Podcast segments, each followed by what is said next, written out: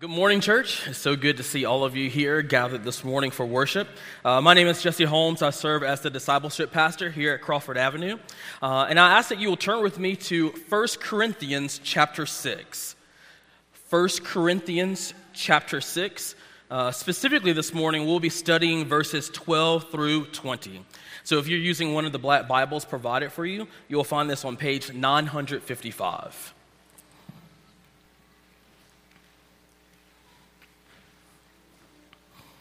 1 Corinthians chapter 6 verses 12 through 20. And the word of God reads, All things are lawful for me, but not all things are helpful. All things are lawful for me, but I will not be dominated by anything. Food is meant for the stomach, and the stomach for food, and God will destroy both one and the other. The body is not meant for sexual immorality, but for the Lord, and the Lord for the body. And God raised the Lord and will also raise us up by his power. Do you not know that your bodies are members of Christ? Shall I then take the members of Christ and make them members of a prostitute? Never. Or do you not know that he who is joined to a prostitute becomes one body with her? For, as it is written, the two will become one flesh. But he who is joined to the Lord becomes one spirit with him. Flee from sexual immorality. Every other sin a person commits is outside the body, but the sexually immoral person sins against his own body. Or do you not know that your body is a temple of the Holy Spirit within you, whom you have from God? You are not your own, for you were bought with a price. So glorify God in your body. Let's go to the Lord in prayer. Gracious God, we come to you asking for your help by the power of the Holy Spirit. As we dive into your word, we just pray and ask that by the power of the Holy Spirit, that you will give us great understanding, that we might know and commit to living a life that honors you. Father, I ask that you will help me now to speak with clarity, uh, help me to be concise. Uh, I pray that you will be honored and glorified in all the things said and done. It's in Jesus' name we pray. Amen. Well, if you've not figured it out, this morning we're going to be talking about sex and sexual immorality. And it's a topic that can be very uncomfortable, right? Uh, it can also dig up emotions like shame and guilt. And unfortunately, as a result, uh, a lot of churches don't talk about such a topic. But I'm grateful to be a part of a church that understands the need to address such a topic and does not shy away. And I am partly grateful that I get to do that this morning. So here we go. Uh, I do want to let you know that my goal and my aim, and I've worked very hard to do this, is to choose words very carefully, knowing that we have young ones in the room, but I'm going to be faithful to exposit what the text has to say.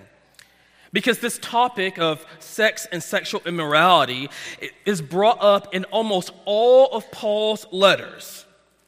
If you look at all of his letters that he wrote in the New Testament, sexual immorality comes up at one in one form or another. And the question is why? Well, it's because it is in everywhere in the cultures in which Paul is writing to. It is extremely dangerous, and sexual immorality is a direct attack on what God intends for sex and marriage. Still today, sexual immorality is a part of our culture that we live in.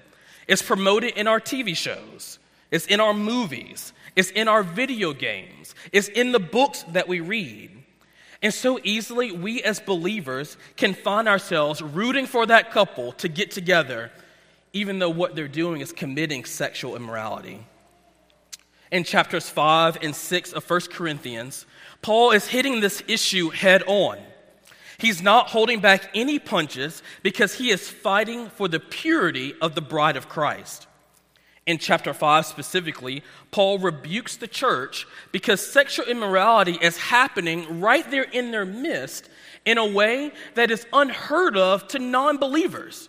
So, what's taking place in the church, even non believers are saying, dude, that's gross. Don't do that.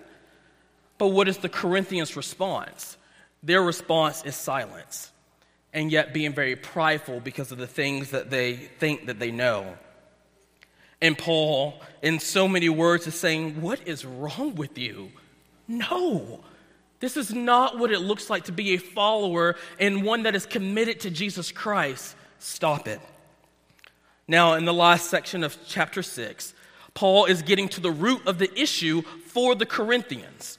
The root of the issue is that they have a bad theology of the physical body. And it's not surprising, given the philosophers of their day that were teaching that the body did not matter. It's all about the soul. And so you can do whatever you want with your body because it's the soul that matters. And so the church began to adopt this philosophy. It began to seep into the church, and as a result, they were allowing and were also engaging in sexual sin. So today, a similar philosophy is being taught, right? Your body belongs to you. You get to decide what's best for your body. You get to live in your body any way that you want. And as a result, there are so many people out in the world that are doing all kinds of things with and to their bodies. Well, the goal today is not to teach uh, on our responsibility to change the world's view of the body. But like Paul, our goal is to call believers to live in purity, which means that they can't do, we can't do whatever we want with our bodies. So keep in mind that as we are walking through this text, Paul is speaking directly to those whose heart of stone has been renewed, removed and a heart of flesh has been put in, those that have been redeemed by the blood of Jesus Christ. And so the question that we want to answer this morning is simply this Why must my body be governed by God's standards? Why must my body, uh, how I use my body, where I go with my body, what I do with my body, why must my body be governed by God's standards? And I believe that Paul in this text gives us four reasons why.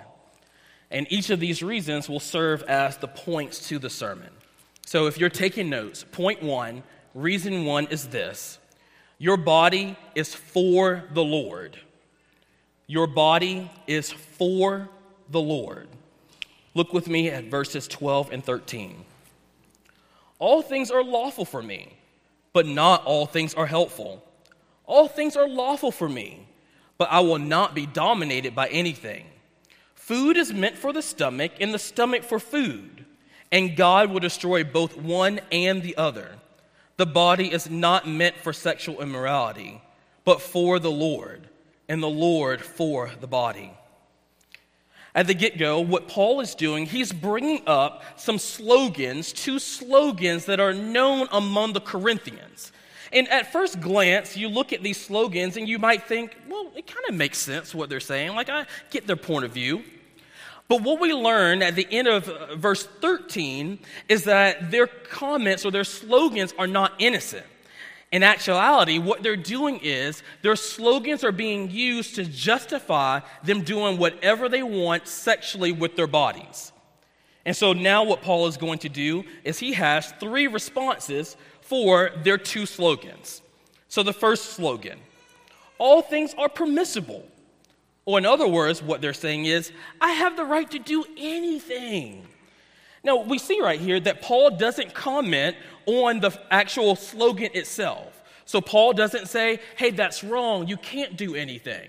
Because in reality, for those of us who are in Christ, we are free. There, there's a lot of freedoms that we get to enjoy. However, Paul's response to this slogan is, but not all things are helpful. Or, in other words, not all things are beneficial. There are matters in this world that are allowable, but they are not helpful. Of course, you can stay up as late as you want every single night, but does that help you to be productive the very next day? Of course, you can eat an entire box of Krispy Kreme donuts, but does that benefit the health of your body? And of course, you could stare directly into the sun. But does that help your future eyesight? Here, what Paul is saying is yes, guys, I, I, understand, you're right. You do have freedoms in Christ. But clearly, there are some things that are not beneficial, and you need to use wisdom. He repeats that slogan again all things are lawful for me. But this time, Paul's, Paul's response is, but I will not be dominated by anything. In other words, I will not be mastered or controlled by anything. Paul is highlighting that there is a clear danger of being mastered even by things that are permissible, even by things that are allowable. The reality is that you and I can be enslaved or mastered by things that aren't wrong or sinful. Uh, in a lighthearted way, we experience this with Netflix, right? You go in with the intent of, I'm going to watch three episodes, and eight hours later, you've watched five seasons. And in that way, Netflix is not inherently bad, it's not wrong or sinful. But as humans, there's times where good things can enslave us or overpower us. Or a common example, the video game, which is, is fun and enjoyable. But when it prevents you from doing chores, or when it keeps you from building relationships, when it distracts you from the things that need to be done, you are being enslaved or mastered by it. But more seriously, there are times that we are enslaved by drinks. I got to drink it. By foods, I got to eat it. By shopping, I got to buy it. And in those moments when we don't get to have what we want, we lash out in sin, and that is evidence that is fruit of being mastered or enslaved by that thing. And so Paul is establishing once again yes, guys, you're right. Yes, you have the freedom to do, freedom in Christ, to do whatever you want, but there is a danger of being enslaved or mastered or controlled by that thing. And finally, Paul addresses the second slogan Food is meant for the stomach, and the stomach for food. So, once again, on the surface, I mean, that makes sense, right? Like, I eat food so that it will go into my stomach, and my stomach is designed in such a way that when I eat food, it will process it, break it down, allow my body to assimilate the nutrients that it needs, and all of those things. But again, we're looking at this through the lens of these guys are trying to go out and commit sexual immorality. So, the proper way to view what they're saying right here is the body has an appetite or a drive to please itself sex- sexually. And because the body is designed to engage in it, we should be able to do whatever we want. So, just as food has been given for the stomach and the stomach has been given to take care of food, I mean, our bodies are designed to engage in sexual relations and we have a drive to do it. So, it seems to me we should be able to do whatever we want. But Paul responds to this slogan to the Corinthians by saying, God will destroy both one and the other. Meaning, that both food and the stomach will go away one day. Now, please note, please put an asterisk. Paul is not establishing a theology that we're all going to go to heaven stomachless. That's not what he's trying to explain right here.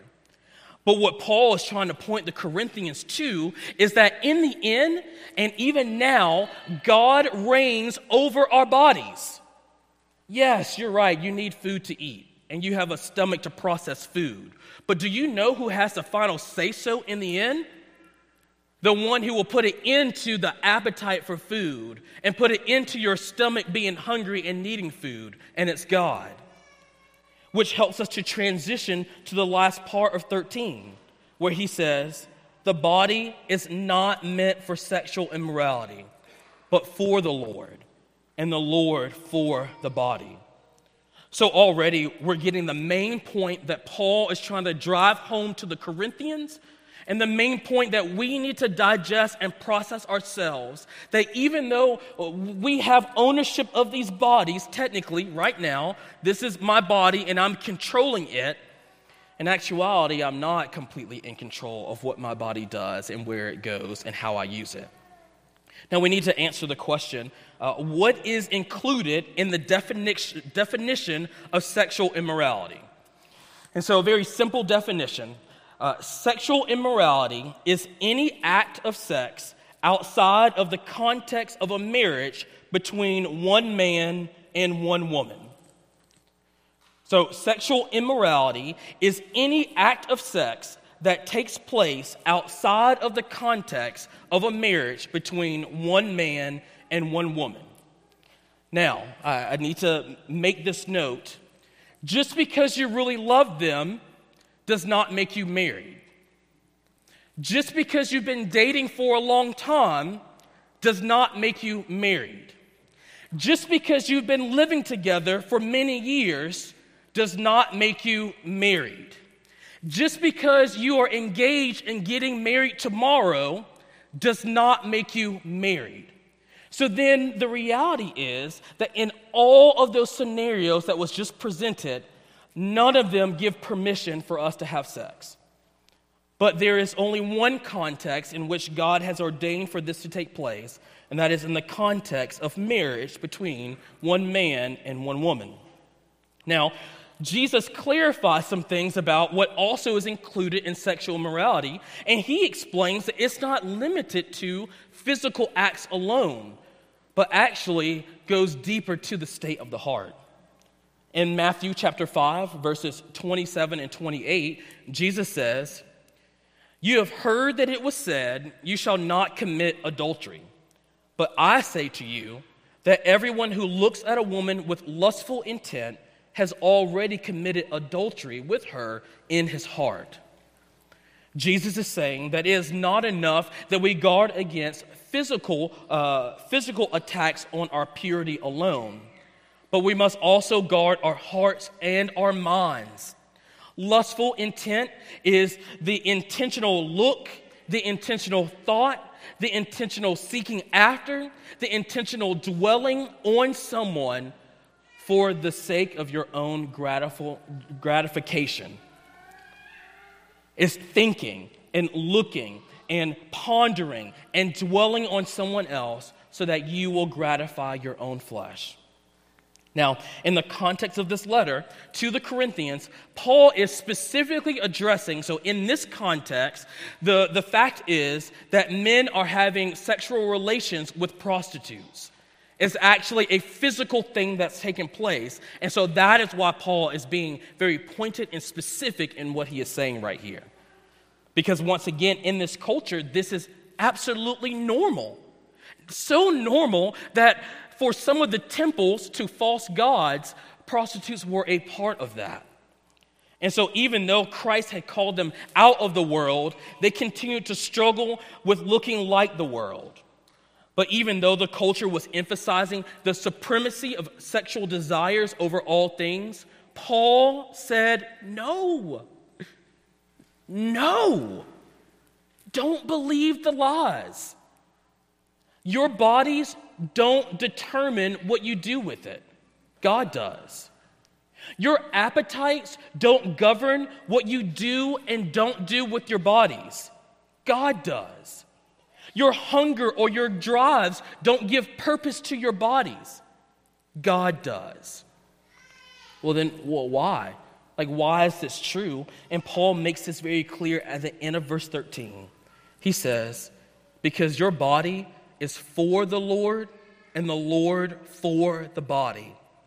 This means that your body is intended to be used for the sake of the Lord, Christian.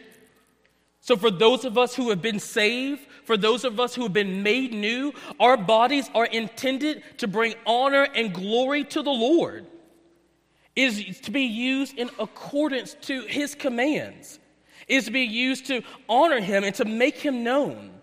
The Lord Jesus Christ is the one that determines how the Christian body is to be used and not anything else. But also, we see in this text that the Lord is for the body. And this means that Jesus inhabits and gives life and purpose to our bodies. And so, the body is for Christ, and that it belongs to Him and is purpose to serve Him. and Christ indwells and gives lives, gives life to our bodies. As we said before, and we live in a world where the opposite of this message is constantly being proclaimed. It's, it's easy to get wrapped up in the false reality of the world. And so we must teach ourselves, our young men, and our young women to say no. No. This is not the reality that we exist in because we have been saved, we have been redeemed, we have been renewed in Christ Jesus and our bodies have been given a purpose by God Himself. So, why should I use my body to be, uh, why should the use of my body be governed by God's standards? It's because your body is for the Lord. Second reason, your body is united with Christ. Your body is united with Christ, with the Lord Jesus Christ. Let's look at verses 14 through 17. And God raised the Lord and will also raise us up by his power. Do you not know that your bodies are members of Christ? Shall I then take the members of Christ and make them members of a prostitute? Never. Or do you not know that he who is joined to a prostitute becomes one, with, one body with her? For as it is written, the two will become one flesh. But he who is joined to the Lord becomes one spirit with him. So in verses 14 through 17, Paul is saying that the second reason why the Lord sets the standards is because our body is united with the Lord. So already we have seen many, many times as we've been going through our series in Romans chapters 6 through 18 that as believers, we are united with Christ. Our identity is rooted in Him. Now, in these verses, what Paul is doing is giving us a deeper understanding of that union. This union is not just a spiritual union, but there is a physical union as well. Our, our bodies matter. What we do with our bodies, they matter. They are significant. So, what we do with them tells something about what we believe about Christ and our union with Him. So in verse 14, Paul establishes the value and the significance of the Christian body by giving reference to the resurrection. God the Father raised the Lord Jesus Christ. Now, how did he raise him? He raised him bodily. There was a physical form to Jesus Christ after the resurrection. Jesus was able to touch and move and do things, his body was raised. Now, if you were to read 1 Corinthians chapter 15, Paul goes into way more detail about the significance of the bodily resurrection of Jesus, but he doesn't do that here right now because Paul's point is that God raised the Lord Jesus Christ bodily, and not only that, but he will also raise us up bodily in the end. So, if that is true, that means if God is going to raise up our physical bodies, that implies that the body matters to Him. It's not just a shell that's taking care of our soul until Jesus returns, and then we break out of the shell and then go up to heaven, floating around like spirits. But the reality is that God will raise up our bodies. It will be a new and perfect body, but it will be a body nonetheless. And so the body matters. Now, Paul is going to continue to move further in chapter, in verse 15, to start to draw from the imagery of marriage to again point to the significance of the body and how the body is united with Christ. He says this in verse 15 Do you not know? This is quickly a rhetorical question. They do know. And so, in other words, he's saying, Guys, you should know this. I'm about to say something that's very duh. This is like basics, basic about our faith. Do you not know that your bodies are members of Christ? Our union with Christ has joined us with Him in such a way that you are no longer seen as individual bodies operating on your own, but collectively together, we are the body of Christ. Like each of us are members of Christ. Now, this isn't like the Power Rangers where they combine their individual Zords and make a Megazord. Uh, this isn't like Captain Planet where we like get our rings and like our ring powers together form Christ Jesus and his body. We are members of the body in Christ, and that we represent Christ in how we steward our bodies. And what we do with our bodies, it represents who Christ is. And so, if we steward them well, what we're doing is we're displaying and proclaiming to the world the good truth of Jesus Christ. But when we don't steward our bodies well, we're proclaiming the opposite. And so, this union is what Christ has done, and it's not just a spiritual union, but it's a physical union that has taken place. And so, we are connected to Christ Jesus. And so, what we do with our bodies has a direct callback. It points to Jesus Christ in some way. Because our union is not just physical, it's not just spiritual, it's physical. So, if this is true, now let's get back to sexual immorality. Paul says, then, he continues in verse 15 Shall I then take the members of Christ and make them members of a prostitute? And he has an exclamation Never! Which we would hopefully all agree to. Now, definition um, what is a prostitute? Uh, a prostitute is someone that has made their profession in leading men and women into sexual immorality.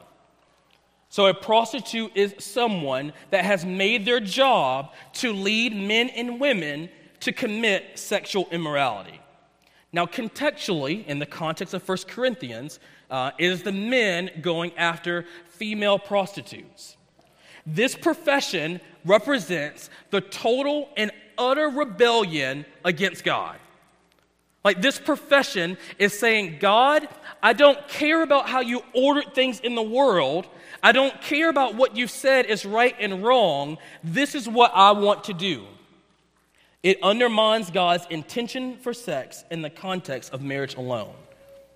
So, Paul is saying here, he is saying that giving into sexual immorality is likened to uniting Christ to a prostitute.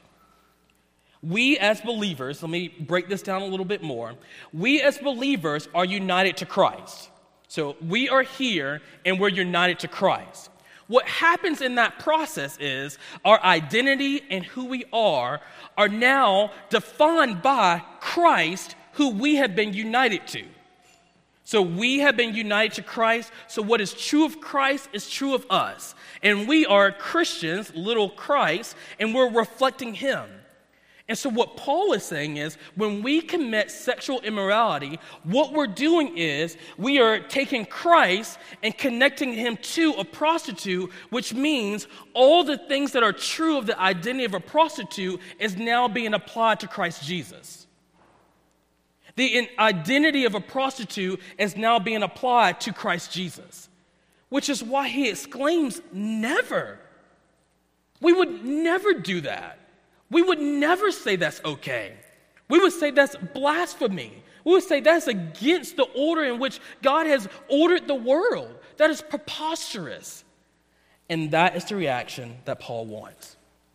He wants the Corinthians and he wants us to not think that sexual immorality is something that we secretly engage in behind closed doors and it has no negative impact on anyone else. It does on the Lord Himself.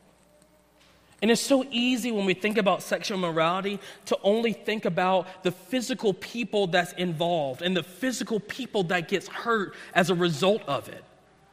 But above the, the husband or the wife or the kids or the family or the girlfriend or the boyfriend that's impacted by the sin of sexual immorality, the chief person that's affected is Christ Jesus himself who died on the cross so that you might walk in newness of life. And that is the point that Paul is trying to get across. He says, Man, you should be thinking about this idea and think this is, this is ridiculous. This is unheard of. I would never suggest anything like this. But what about for us today? Uh, I don't think that in our situations that we have a bad theology of the Bible like the Corinthians. I think our issue is that we forget the value and worth of whom we are uh, connected to. So, wives, who among you on your wedding day, before you get married, will put on your beautiful wedding dress and go to a house painting party? You know, like your friend's like, hey, can you help me paint my room? And you just put on your wedding dress and go like start painting some rooms. That's pretty ridiculous, right? Like you are trying to keep your dress nice and beautiful and pure and white for the few hours later when you get married. You would not put your wedding dress in that circumstance. Or who among you would buy a fresh pair of J's? I mean, you just went to the mall, you just dropped $300 on a fresh pair of J's, and then you go to a muddy field and start running. Like, I think there's some men in here who are cringing right now at the thought of like their J's getting mud all over them. That's preposterous. You don't do that with a wedding dress, and you don't do that with a fresh pair of J's. And in the same way, we don't put our bodies in situations that will defile them, that would be a direct attack on the purity of the body which Christ Jesus has redeemed.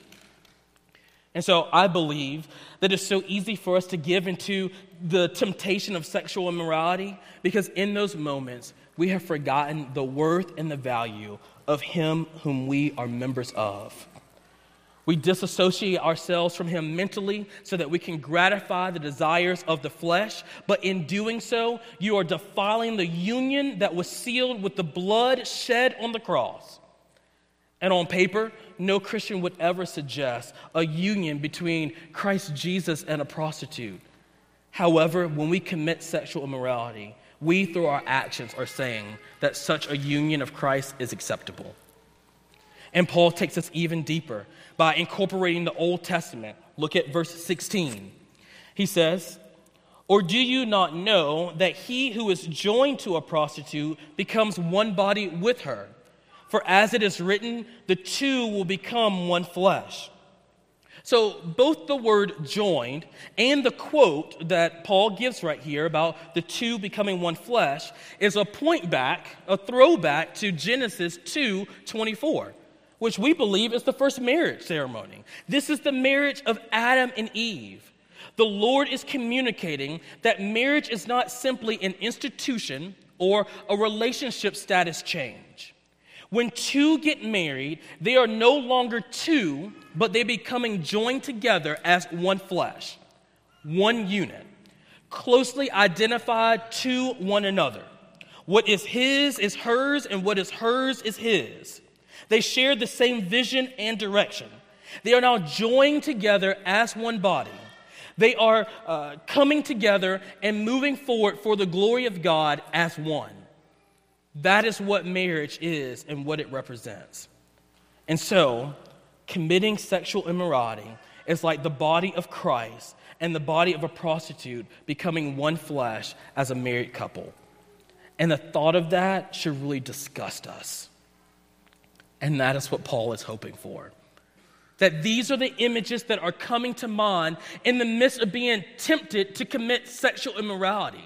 Because again, our actions might seem like it's just between me and this person behind closed doors, but there's theological implications to everything that we do with our bodies every single day of our lives. And so the Corinthians, like many people today, believe that intimate sexual relationships can be had without any commitment to back them up. But Scripture says otherwise.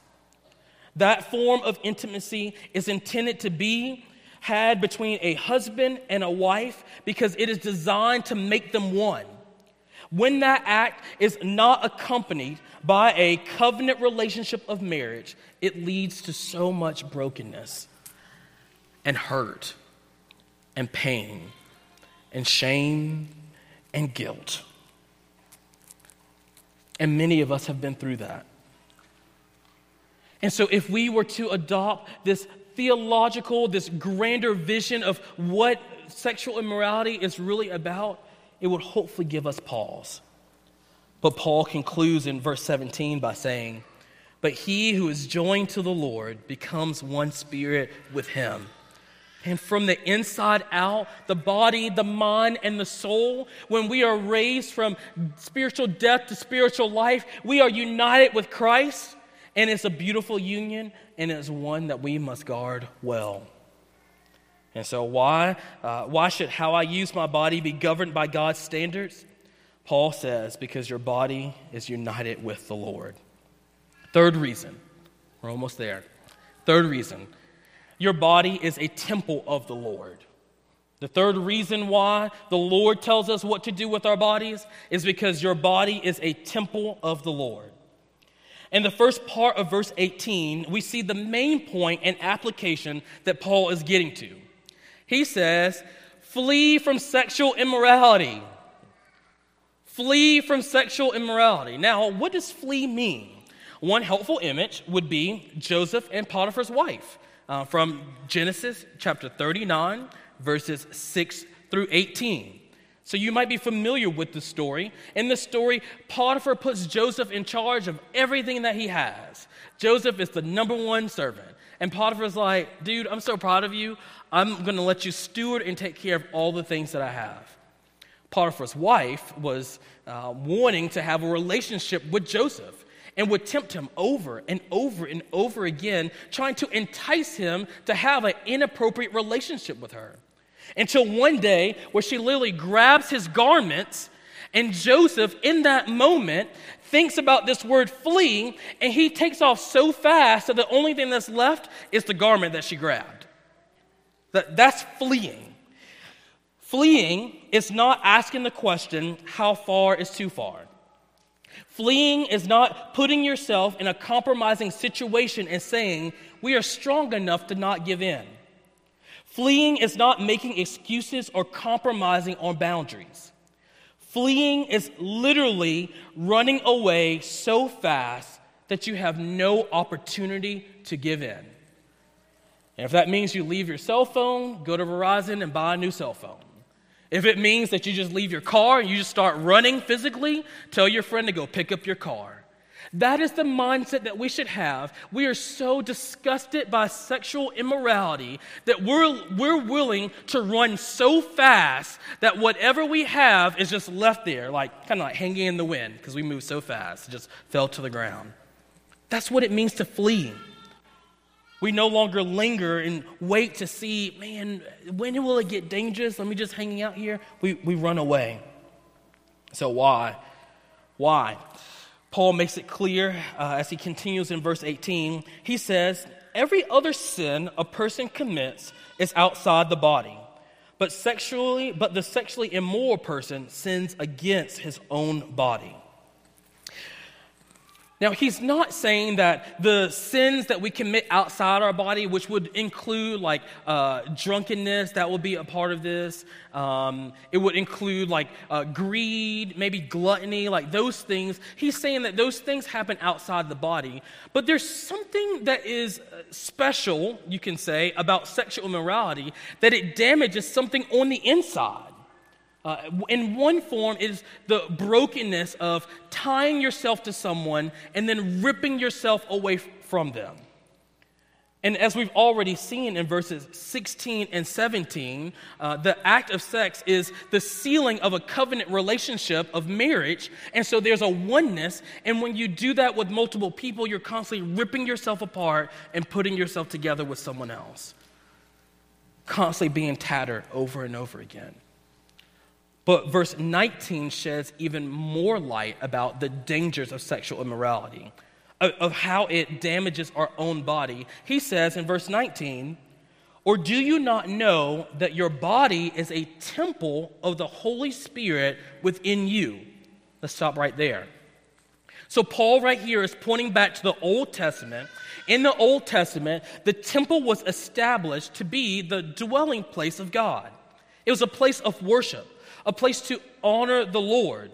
It was also intended to be a means by which those who did not know God can come and learn about Him. And so, in the same way, because of what Christ Jesus has done, because of our profession of faith, the Holy Spirit has been placed in us. And so now we are the temple of the Holy Spirit dwelling in us. So, when he is talking about sinning against yourself, those priests and those Levites who were in charge of taking care of the temple, making sure that things were kept in order, making sure that things were clean and honored the Lord, it would be unfathomable for them to start writing on the walls or knocking stuff over or, or defiling, messing up the temple. People would be like, What are you doing? The Lord is here. This is where we come to worship. Don't do that. And so Paul is saying, You are the temple, and the Holy Spirit dwells in you. So when you have when you have a half-hearted view of what sex is and you commit sexual immorality, it's the same as going into the temple of the Lord and writing all over the walls, messing everything up. And it's easy to not think about that. Like the Holy Spirit kind of seems like a mystical thing, a spirit, and we just don't think about it. But the Holy Spirit is a He who dwells in us, and He convicts us, and He encourages us, and He comforts us. And as the temple of the Holy Spirit, where the Holy Spirit is dwelling in us and is a gracious gift of God, that means that we want to take care of our temples and keep them pure. And growing up, this verse was used to tell people not to get tattoos, and that's not the purpose of this verse. Paul is saying, do not commit sexual immorality because that is an atrocity to the Holy Spirit that says that sex can only happen in the context of marriage. And so, what you're doing is you're dragging the Holy Spirit along as you dishonor the Lord over and over again. You're saying, hey, Holy Spirit, come with me. While I tell God I don't care about his commands. Well, I tell God I don't care about his laws and his rules. Holy Spirit, come with me as I go and defile this temple. So we don't determine what we do with our bodies because our bodies belong to God and God dwells in our bodies. And just as the temple of old was intentionally kept from being defiled, so must we be vigilant with our own bodies because we are also the temple. And so, finally, fourth and final reason why should uh, how I use my body be governed by God's standard? The final reason is simply this your body has been purchased by the Lord. Your body has been purchased by the Lord. Let's look back at verses 19 and 20. Or do you not know that your body is a temple of the Holy Spirit within you, whom you have from God? You are not your own, for you were bought with a price. So glorify God in your body. Uh, our kids love to think that the things that we purchase them belongs to them. And it's like really cute and funny, right? Like you threaten to put their toy in toy timeout, and their response might be, hey, that's mine. No, you can't do that. You're like, sweetie, I bought this. This actually belongs to me, and I've like put you a steward over it, but this belongs to me. No, no, it's not yours. Or they're misusing the, something that you purchased for them, and their attitude is, I can misuse this, I can throw this toy around, I can slam it against the wall because it's mine, and I can do whatever I want with it. No, that's not true. Uh, I purchased this toy for you. Like this item was been given to you, and the way that you use the item has already been spelled out in the instructions, like in the uh, in the book. And so the final point that Paul is making to them and to us is that we likewise have been purchased. Our, our bodies have been purchased. And we like to think that it's ours and we get to do whatever we want. But Christ Jesus has purchased our bodies by his own blood. And so this body does not belong to me to do whatever I want, but it has been given to me to steward for his name and his renown. And so when Paul says right here, you are not your own, he is saying you are not independent or autonomous from the Lord our God. You don't get to do whatever you want and function with your body however you want. Why? Because you have you were bought with a price. You were bought with a price. In 2 Corinthians chapter 5 verses 14 and 15, Paul puts it this way. He says in verse 14, For the love of Christ controls us, because we have concluded this that one has died for all, therefore all have died. And he died for all, that those who live might no longer live for themselves, but for the sake of him who died and was raised. Christian, our bodies and our lives do not belong to us. It belongs to the one who paid a great price for it. And the price that Christ Jesus paid was his life and his blood that was shed on a cross. And so each and every day that we find ourselves tempted, man, may we remind ourselves that I am not my own. No, it's not my decision to say yes.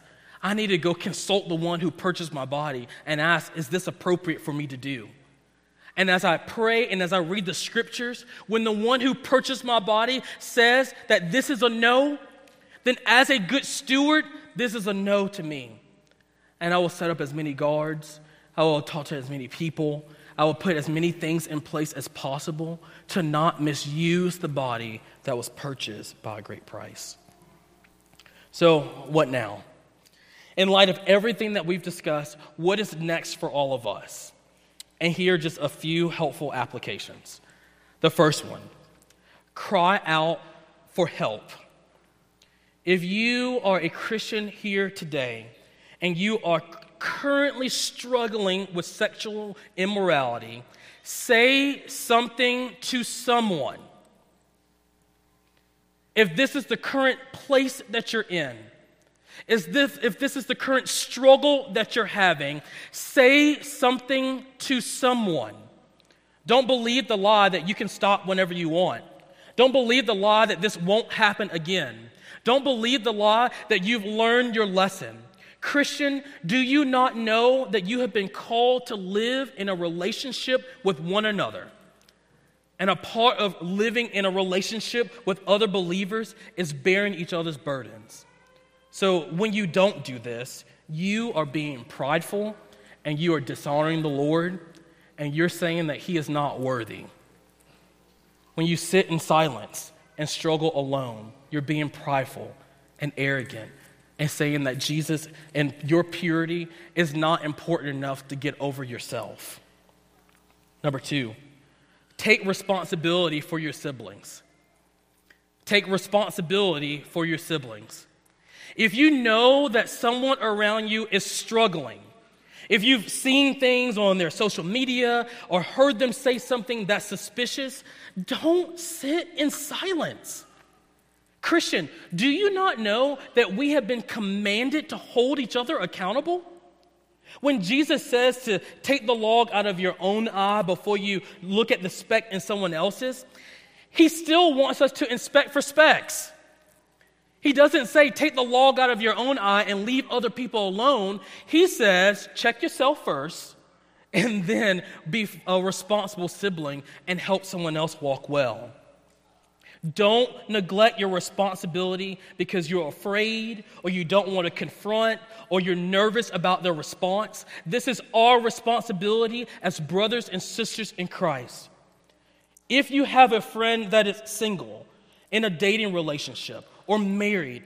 Ask good questions to check in on them. Stop assuming that everybody is good and in a good place because I can tell you they're not. I, because of Scripture, because we're all sinful.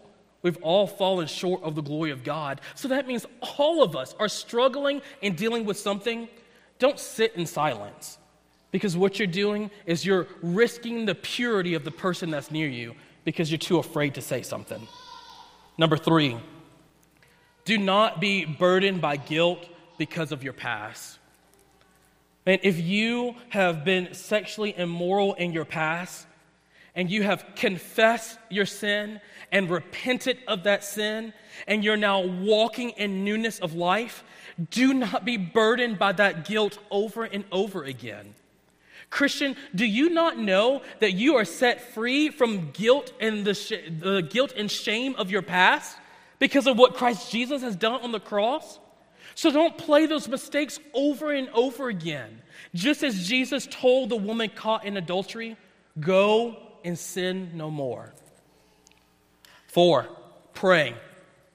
All of us need to be going to the Father and asking Him to help guard our heart and our mind as we live in a world that's constantly tempting us to walk contrary to the commands of God. And if you're sitting here and you think that will never be me, you're prideful and you're foolish. And you need to pray and ask the Lord to guard your heart and your mind every single day. Every single day. That should be our prayer. But not only that, not just for ourselves, but we should be praying for one another, asking God to protect and guard the hearts and our minds of our neighbors and our friends and our kids, our kids and our coworkers. We should be praying in such a way. Christian, do you not know that the Father loves you and you are his child and he is faithful to help you escape from any form of temptation you may be facing? So pray. And finally, number five, if you are a person here today that does not know Christ, you might be sitting here like, this is some crazy stuff. Like, what are they talking about? Why in the world would you not use your body and do whatever you want? Point five is this Christ Jesus is worthy. We, have said this over and over again, but there was a time in which all of us who are believers were far from God doing whatever we wanted to, going wherever we wanted, saying and thinking whatever we wanted. We thought that we were living the good life, but we were miserable. We were separated from the Father without purpose and without hope. And by the grace of God, He opened our eyes that we might behold the beauty of Jesus Christ and the reality that He sent His Son to live a perfect life, to proclaim hope and deliverance in Him, and died on a cross and rose again, and is now seated on the right hand side of the Father, that those who confess and repent of their sin might have newness of life. A Christ like that is worthy. And we will live on this earth for maybe 80, 90, 100 years, but that is nothing compared to the eternity that's to come. And so, for 80, 90, 100 years, we will commit to being sexually pure, to not committing sexual immorality, because the glory of God is worth more than the temporary pleasures of this short life on this earth. And so, church, you are not your own, for you were bought with a price. So glorify God in your body. Let's pray.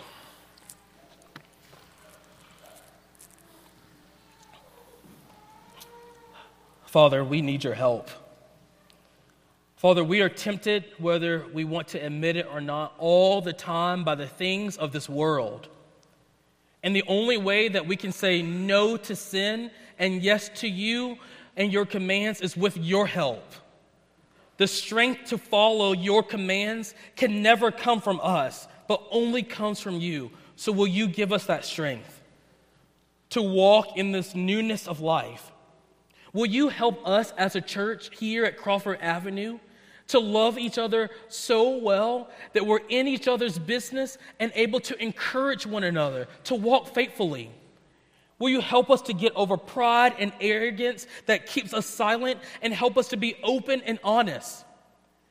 Will you help us to get over our pride and our fear and engage one another intentionally in asking good questions? Will you help us to be a church that cares about purity, the purity of your bride, and help us to do whatever it takes that we might walk in a way that brings you honor and glory? Thank you for your help as we went through this text. We just pray that you will help us to continuously walk in a way that makes you known. It's in Jesus' name we pray.